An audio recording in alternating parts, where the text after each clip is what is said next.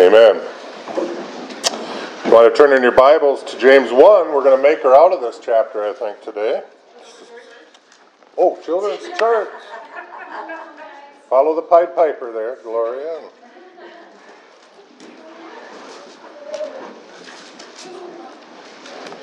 There we go. So James 1, and we're probably going to uh, back up a little to 22, go through the end, but uh, I'll ask the question Have any of you been practicing your listening this week? Or have any of you been practicing being slow to speak this week? James is going back into it this week again. These are attributes that I think as Christians that we need in our life and that we don't always show.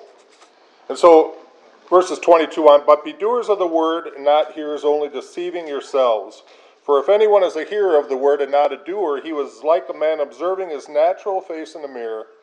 For he observes himself, goes away, and immediately forgets what kind of man he was. But he who looks into the perfect law of liberty and continues in it, and is not a forgetful hearer, but a doer of the work, this one will be blessed in what he does. If anyone among you thinks he is religious and does not bridle his tongue, but deceives his own heart, this one's religion is useless. Pure and undefiled religion before God and the Father is this to visit orphans and widows in their trouble, and to keep oneself unspotted from the world. So James has told us to be slow to speak and, and quick to listen. That means that we have to exercise self control in our life because many times we don't do that. Many times uh, we want to be talk, talking about all the things that we want to say. We live in a society where, where everybody thinks everybody's opinion needs to be known all the time. And what I really have found in, in my walk, especially over the later years of my life, is to wait upon the Lord, to really give Him control of the situations instead of taking situations into our own hand. And so now James is going from that to be slow to speak and quick to listen and living out what we profess to believe into really what does that look like. And he gives us a picture here of, of two types of religions, he says. Uh, a religious that is useless and a religion that is pure and undefiled. And he really says we have a choice in this. And these choices, he's going to say, are going to hinder sort of on what we do with our tongue. And he's talking about deception again, just as he said, you know, be slow to speak and, and, and quick to listen, and to be a doer and not a hearer, only deceiving ourselves. He goes back into this and tells us in, in verse uh, 26 the very same thing. If you think you are religious and do not bridle your tongue, but deceives his own heart. So many times when we deal with people, we talk with people, and they say, Well, you know, in my heart, I think this is right. Well, my heart is telling me this, my heart is telling us that. Do you know that the Bible says that our heart is desperately wicked? That, that we don't even know our own heart. God knows our heart. But we don't know our own heart, and that's why we depend upon God's word and not our emotions and not our feelings. Our heart is many times driven by emotions and feelings and, and circumstances that, that whirl around us. And so our heart can be led astray very easily, and the Bible says it can be dis, uh, you know, very wicked. And so we base our, our findings and our, and our walk and our truth upon God's word and, and not just our emotions. James says that if any of us thinks we are religious and yet do not bridle our tongue, he says we're deceiving ourselves. That's a pretty interesting talk when you when you think about it. Pretty interesting uh, statement, but it sort of goes along the, the verses of 22. We deceive ourselves. We deceive our heart.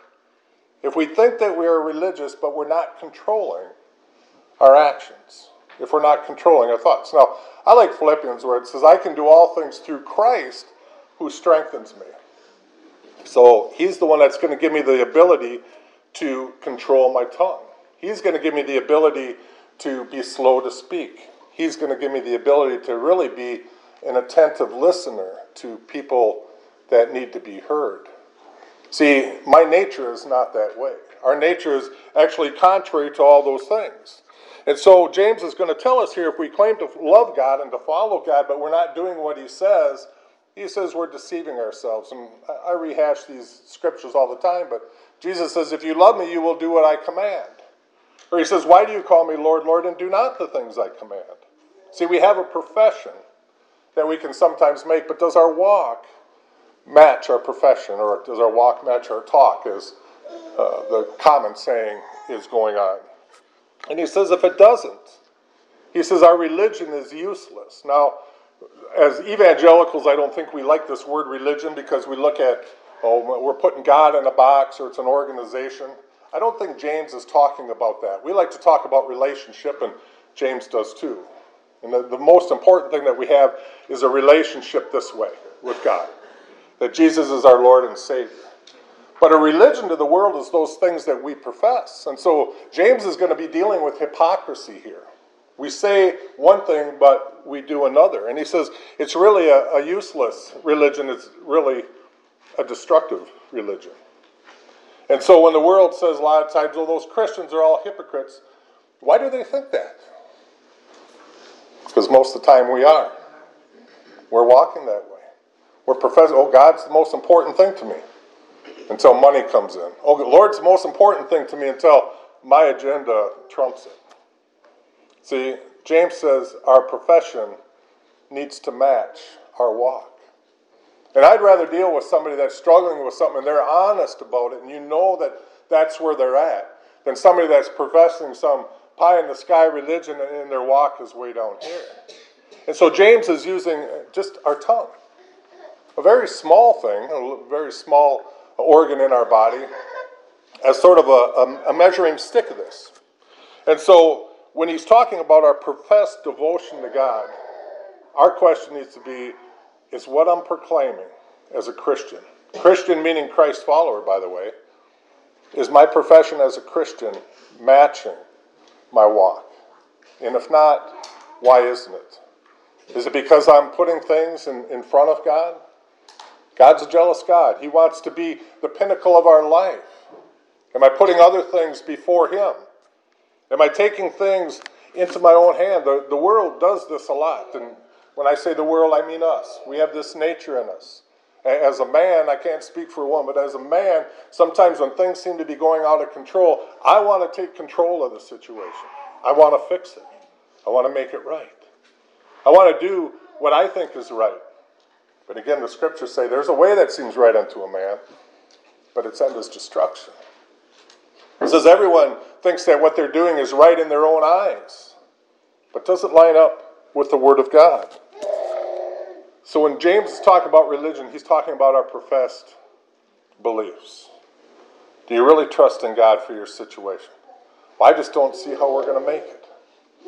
Are you trusting God in that situation? I, I just don't know how that's ever going to happen. Are you trusting God or are you doing it yourself? See, we can profess devotion all day long, but really actually have no relationship with God. I believe that the world is full, and the churches this morning around the world are full of people that have this form of godliness, but they've denied the power of the Spirit in their life.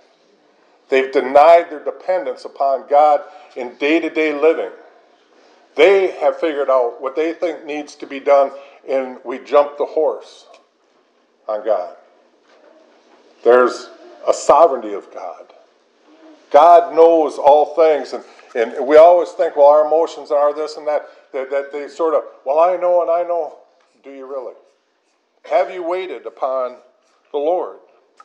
James has a lot to say about tongue. This is just the beginning of it. Chapter 3 says quite a bit more. Maybe we'll get there eventually. We sort of are poking through James here. But it has a lot to say about our tongue, about the words that we say, how we say them.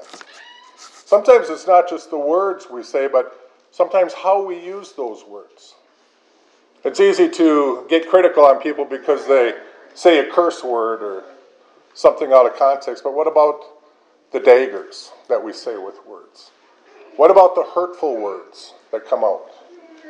Are we controlling those things? Does God have control of these things in our life? Here he says we need to control our tongues because it's an indicator of really our religious devotion. Our tongue, our words, is an indicator of our relationship with God. I've never thought about that much, and uh, you know, I've gone through James a lot of times. It's one of my favorite books, and, and it wasn't until just you know a, a month or so ago when I started reading James and reading James and reading James that I said he's really trying to say something here. That my relationship with God is going to come out a lot of times in the words that I say. It's fascinating, I think, to think about that a, a tongue can make so much of a statement about our relationship with God. You know, there's a, a scripture. It says that uh, in Proverbs 18:21, the tongue can bring death or life. Those who love to talk will reap the consequences. Now, Proverbs of probabilities, I sort of look at that as a warning. You know, in, in, in what does it say? In the abundance of words, sin is not far off. Have we bridled our tongue? Have we, have we held our, our tongue in check? Luke says this A good man out of the good treasure of his heart brings forth good, and an evil man out of the evil treasure of his heart brings forth evil. For out of the abundance of the heart his mouth speaks.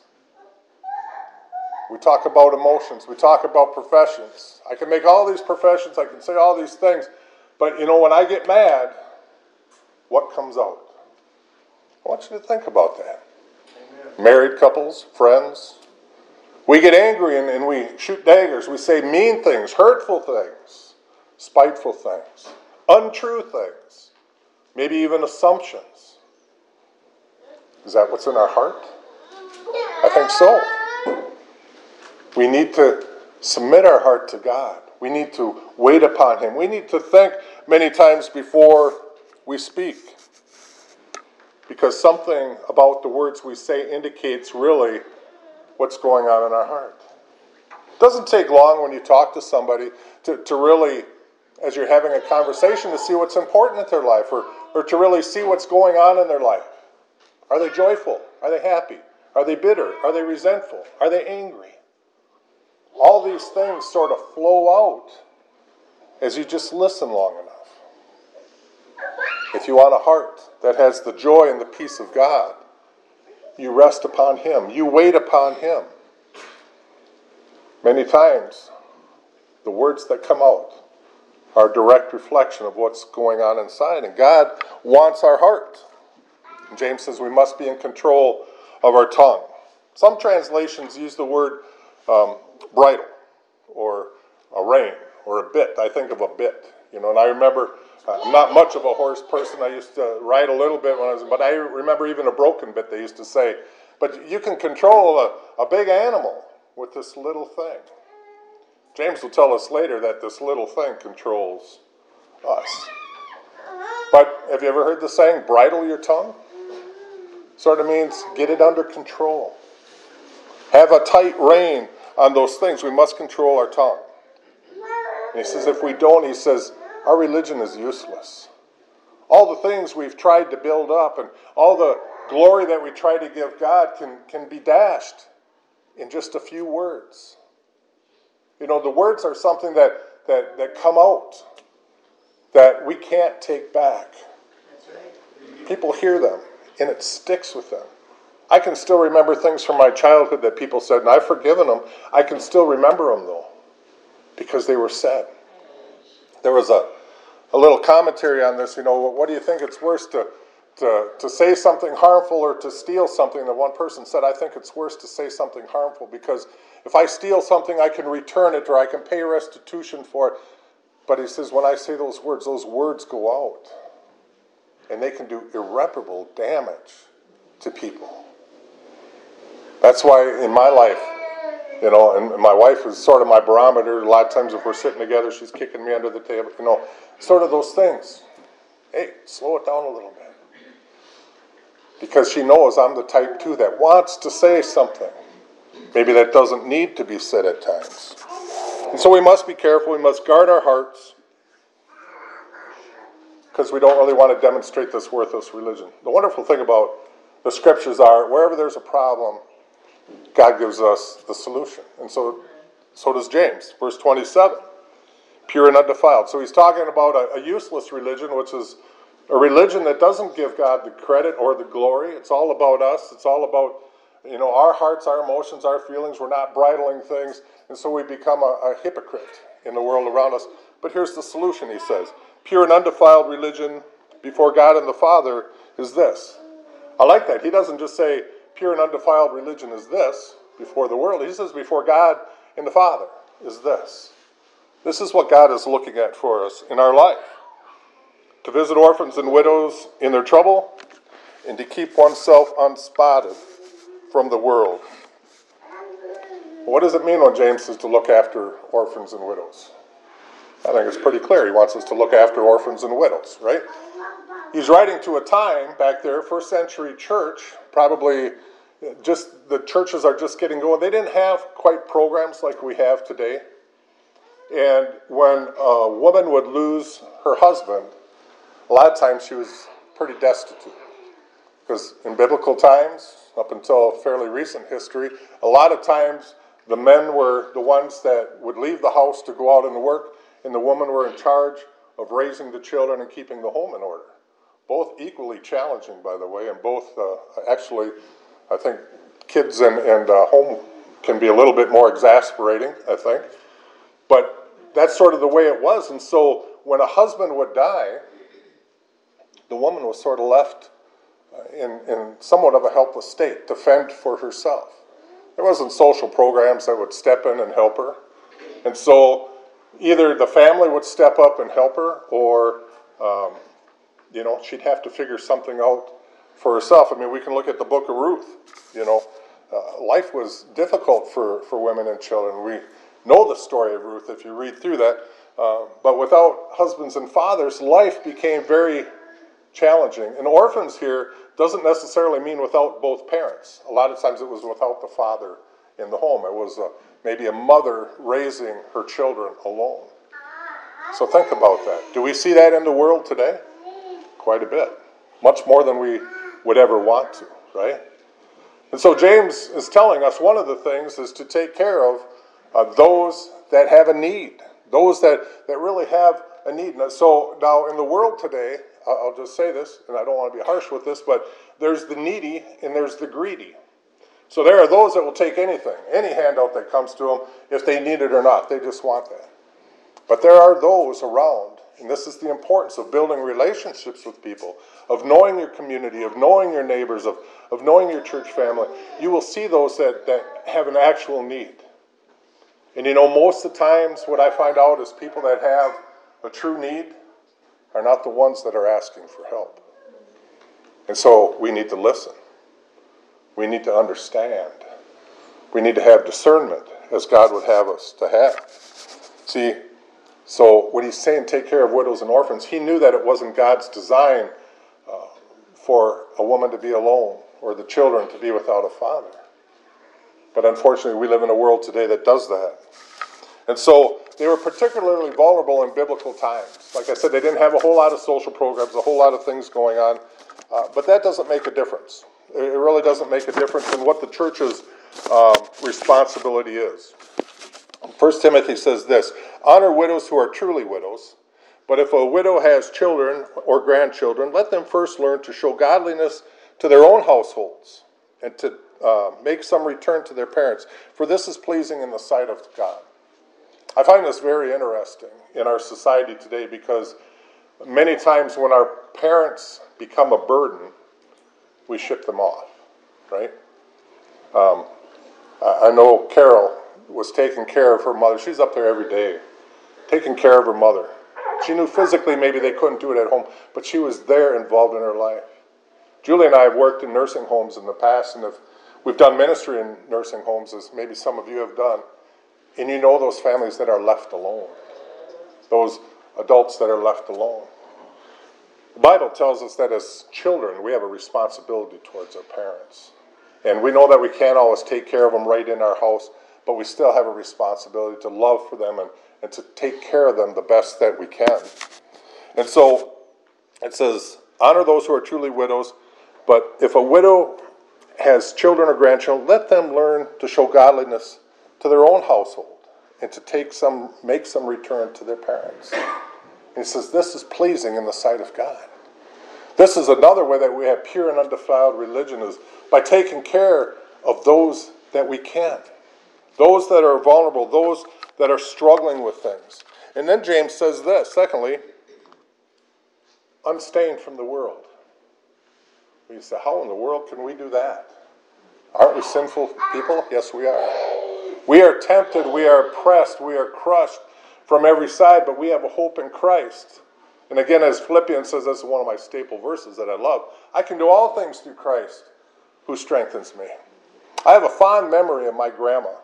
And uh, as I was reading through this, this memory came back that I remember one time eating, and, and I do this all the time. I got a big belly, so sometimes when I eat, I get stains, right? Okay?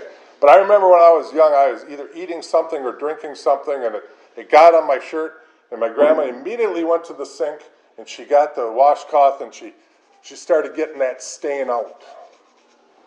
And I started thinking, what if we as Christians did that? In our Christian walk, and all of a sudden we see something that has stained us, and we say, I don't want this anymore. And, and we get rid of it, and we allow the love of Christ in obedience to his word to wash that stain away through repentance and forgiveness. Wouldn't that be great? One of the statements my grandma used to always make I want to get that stain out before it sets in. Some of you know that, right? If you let, let something sit too long, maybe it's going to permanently mark that piece of clothing. Well, that's what Jesus has come for in our life. He doesn't want the sin of the world, the stains of this world, to set in in our life. He wants us to deal with these stains. And so James can tell us to be unstained from this world. He can tell us that this is pleasing to God, to keep oneself unspotted from these things. The scriptures give us a lot of things. You know, it says, put no vile thing before your eyes. We live in a society now where, where whatever is good is masquerade also, or can also be very bad. So, so we have access to the computers. And computers are great. Computers, you can find out all sorts of things. I mean, they're, they're a wealth of knowledge. You know, I, I think back of the preachers, the circuit riding preachers, who knew their Bible inside out, not because they could Google it on their phone, but because they knew where it was at. I mean, they studied and studied and studied. They knew it for that. We can look up all sorts of resources and, and, find all sorts of resources and blessings and all sorts of things on that internet, but we can also find the darkest side of the world on there. We can watch a, a TV program at home that is very good and challenging and, and, and uh, just a blessing or just entertainment sometimes, just fun to watch. But then we can also see some terrible stuff on the TVs today. I remember, I remember when I was a little kid, sort of dating myself, but uh, you know, probably the, the, the worst thing I would see on, on TV back then was the Doublemint girls. I mean, they were sort of toasty back then, you know. Now, I mean, that's, that's nothing today compared to what you see. So when we see those things, do we have the discipline in our life to turn those things off, to walk out? There's been a couple movies in the past that Julie and I we've gone to. Oh, that sounds like a good movie. We walked in there, and a few minutes into the movie, it's like that's not for us, and we just walk out. We don't ask for a refund, nothing. It's just like we don't want that in our minds. We don't want that in our lives. We need to have some of that self discipline in our life for those things. Because the Bible says that we can be conformed to the world instead of transformed by the gospel. That's what the beginning of Romans talks about. You know, do not be conformed to the world, but be transformed by the renewing of your mind that you can prove what is the good, acceptable, and perfect will of God. See, it takes some effort on our place. And again, whenever I'm in James, I always say this we're not doing these things for our salvation, we are doing these things because of our salvation. We must be careful. We need to seek holiness and righteousness. We need to seek these things, purity in our life, not to be holier than thou, but to be closer to God. We want to be closer to Him. And so we have this lifetime journey in our Christian walk where as we spend time in his word and again this is the importance of being in the word of god that he is speaking to us that he is drawing us to us to himself. This is why we have prayer time and we speak to god and not just speaking to him but listening to him because he's doing a work in our life and he will reveal the, the innermost thoughts. It is His Word that, that shows us the dark side of us, as well as the hope that is in us and His great love for us because He finds value in us. These are great things that He can have for us. And so, James sort of categorizes this two ways, and, and it's really having a compassion or a love for others and a devotion towards God. So the disciples, they, they wanted to argue about what's the most important. Right? They weren't arguing, but it's our nature to say, what's the, what's the most important thing? Because I just want to do the most important thing. So, what's the most important command, God? And he told him, He said, Love the Lord your God with all your heart, with all your soul, and with all your mind. This is the greatest and most important commandment. That's this one here to be right with God. We take the Lord's table. When we come unworthily and we're not really wanting to deal with sin in our life, we're not wanting to face things in our life, we just take it, we're really making a mockery of what Christ came to die for. So that's why it's better to let it pass. But he says, Love the Lord your God with, with everything that you got. Your whole being, basically, is what he said. You need to love God first. But then he said the second is like that love your neighbor as yourself. Well, that's a challenge sometimes, isn't it? Because we love ourselves quite a bit. We think that we're right. We think that we got it together. We think we're on the right track. But he says, love your neighbor as yourself. And, and through the New Testament, many times it says, esteem others greater than yourself. Well, what do you mean? He's not as good as me. I'm better than him. No, it says esteem others. Treat others greater than yourself. It also tells us don't think more highly of yourself than you ought to. That's sort of a conflict in, in the world we live in today because they want us to think so highly and so grand of ourselves. And so we lose the humility. We lose the, the sense of, of really who we are. And when God is our standard, or Christ is our standard, instead of trying to compare ourselves to others, because the scriptures again tell us, he who compares himself to another is not wise. Because if I'm going to go compare myself to people, I don't have far to go. I work in a prison. I can compare myself to all those people. I can start feeling pretty good about myself. But as D.L. Moody would say, but there by the grace of God go I. But when I compare myself to Christ, oh, something's changed. The way I look at myself. I need to be humble in those very things.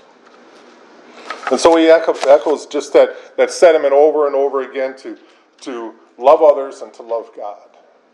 And that's what he's saying. So, do you have a useless religion in your life? Is, is your faith really um, in line with your profession? When the world looks at you, would they say, oh, yeah, he's a Christian?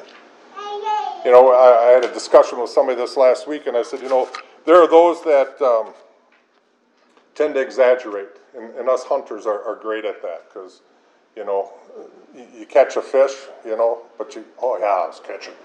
I caught hundreds of fish, man. They're just biting crazy. Well, I probably caught 12, okay? But we say I caught 100. oh, yeah, that buck I missed, man, he was like this. You wouldn't believe it. was like Bullwinkle going, oh, yeah? I've had trail cams out around this whole section for three years, and we've never seen anything bigger than an eight point. You know? People lose credibility with those things. And we do exaggerate, and it's, it's just something that we do. Those are all nice words for lies, by the way. But, you know, we do those things. But when you have the credibility, when your yes is yes and your no is no, when people say, you know what, if he said it, I believe it. That's what we want our profession in Christ to be. I love God. Oh, yeah, why doesn't your action show it? Well, are you questioning my love for God? No, I'm questioning your actions. Your actions aren't in line with your profession. I want my profession and I fall short. I fall short all the time. But I want my profession to match my walk with God. And I think we all do. Sometimes we can get frustrated. Sometimes we can get beat ourselves up and say it's useless. I keep failing. I keep failing. I keep failing. Well, guess what? We're going to fail throughout this whole life. But God has given us a promise. He's got a greater place. He's got a place that I'm going to call home for all eternity. Hallelujah. And I know when I'm there, I will see him as he is, and I will be like he is. And he has that power in our life. But our eternal life, by the way, doesn't start when we die. Our eternal life starts when we enter into that relationship with Christ. And he spends that whole time purifying us, drawing us, cleansing us, working with us in our life. I would hope that that's your prayer. Martin Luther said this A religion that gives nothing, costs nothing, and suffers nothing is worth nothing. I say amen to that. Your religion, your faith, is going to cost you something. It's going to be some sacrifices that go along the, the path. It's going to be denying yourself some things that, that maybe the rest of the world has. It, it might be giving up one of your preferences for somebody else's preferences. It might be being woken up in the middle of the night to, to go sit with a friend that's going through a struggle. It's going to cost us something in our life. But the rewards are so much greater when we get to heaven. You know, when, when Billy Graham was interviewed, I can't remember, I think it was uh, Barbara Walters, I think years and years ago, she said, What do you want to hear when you get to heaven? I'm thinking this should be good because Billy Graham, I mean, man, you know, I want to see all these people thanking me. And he says, All I want to hear is, Well done, good and faithful servant. Is that our prayer? Should be. The challenge for this week is along the ways of the tongue again, anyways. I want you to think about how you speak to your family. You know, in church we can all speak pretty nicely to one another, but I want you to think about how you speak to people in your church family too. Because regular families are like church families. Sometimes we get on each other's nerves, sometimes we offend one another, and so we can say hurtful things and do hurtful things. But think about how you speak to your family. Think about how you speak to strangers. You know, whenever I say this, Black Friday conjures up nightmares, and I don't like Black Friday. But I've watched film clips of people wrestling on the floors over a Cabbage Patch doll or something, you know, like that. Think about your testimony, how you speak to strangers. You might meet somebody this week that just needs a word of encouragement. Maybe it's just, hey, have a nice day as you pass them on the street. Be an encouragement. Think about how you speak to strangers. Think about how you speak to people at work, your family, again, your church family.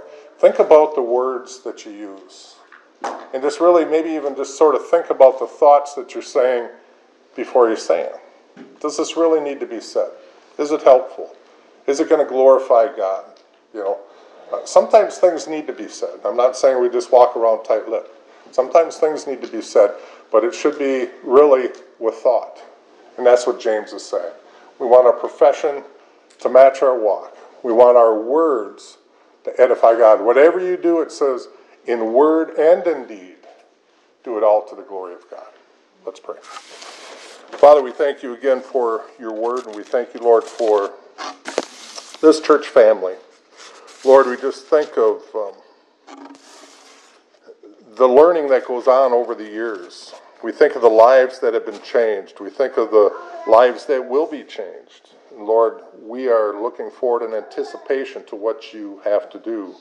Lord, we pray that you continue to um, mold us as your body here in Boyd and Stanley area, in the surrounding communities. Lord, help us to be a blessing to those that we come in contact with. Lord, we are here just for a short time, even though it seems long.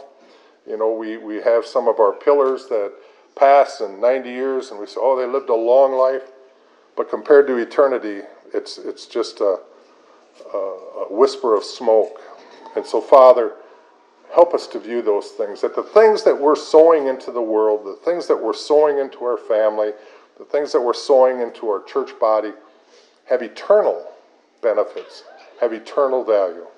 And so, Lord, we just ask this and, and just ask that you bless each of us this week. Bring before each of us this week, I just pray, an opportunity that we know is undeniably you working in our life. Lord, help us to guard our tongue, help us to guard our heart, help us to guard our eyes. We ask all this now in Jesus' name.